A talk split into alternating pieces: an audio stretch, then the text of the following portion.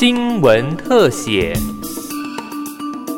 听众朋友您好，欢迎收听今天的新闻特写，我是林雨晨。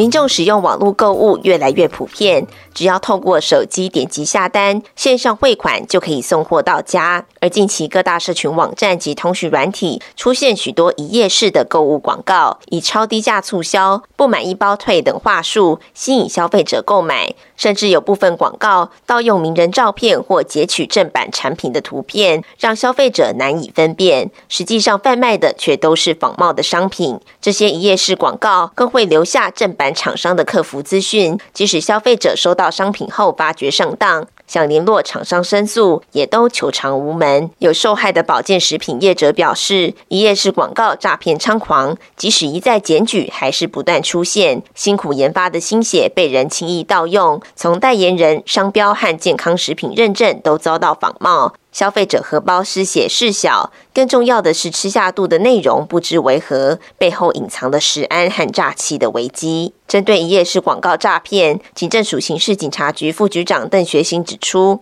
警政署的立场都会积极受理这类案件，也会立即要求移除网站，迅速依据相关资料查处。在这一个我们客户啊，这一个我们顾客的部分哈，如果接到这一类的东西。跟啊，你原来订购不符的话，第一个哦，要有如果有寄件人电话的话，或者赖，请民众就直接联系退货。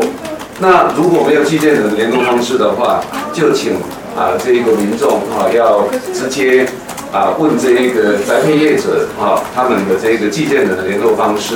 那如果说多次联络不上或者啊已读不回的话，那就请这一个啊民众就很。快速的来啊，到警控这边报案。刑事警察局股长邱培瑜则表示，因应此类诈骗案件，警方除了后端接受民众报案，在侦查面也会分析可疑的情资，进一步了解相关理货集货单位是否有非法物流集散的情形。那我们也会去了解报关行的资料是不是有二次报关，或者是他报关资料有虚伪不实的部分。针对金流的方面，我们也会希望能够查到金流的流向。希望能够归还民众的诈骗款项。预防面，我们警察做了什么呢？我们发函告诉各警察机关，当民众遇到一夜式诈骗的时候，有关退款退货机制，我们要如何协助民众去解决这样的问题？邱培宇提醒。这类一页式网购广告诈骗有六大特征，包括网页上没有公司地址及客服电话，只留下电子信箱，售价明显低于市场行情，常以限时倒数吸引民众，号称免运费，有七天鉴赏期或可拆箱验货，只能使用货到付款或信用卡付款，网页夹杂简体字和大陆用语等，提醒民众购买时务必多加留意，以免掉入诈骗陷阱。而面对这类网络诈骗与日俱增，国家通讯传播委员会检任视察林慧玲说：“网际网络管理内容包罗万象，有内容管理的基本规范跟分工原则，依据牵涉的问题类型，由各主管机关全责处理。有跟相关主管机关，包括就是呃内政部、警政署以及贵族部、教育部等等，我们共同成立了为了要呃保护儿少上网安全的一个叫做 iWin 的网络内容保护机构。”那这个机构虽然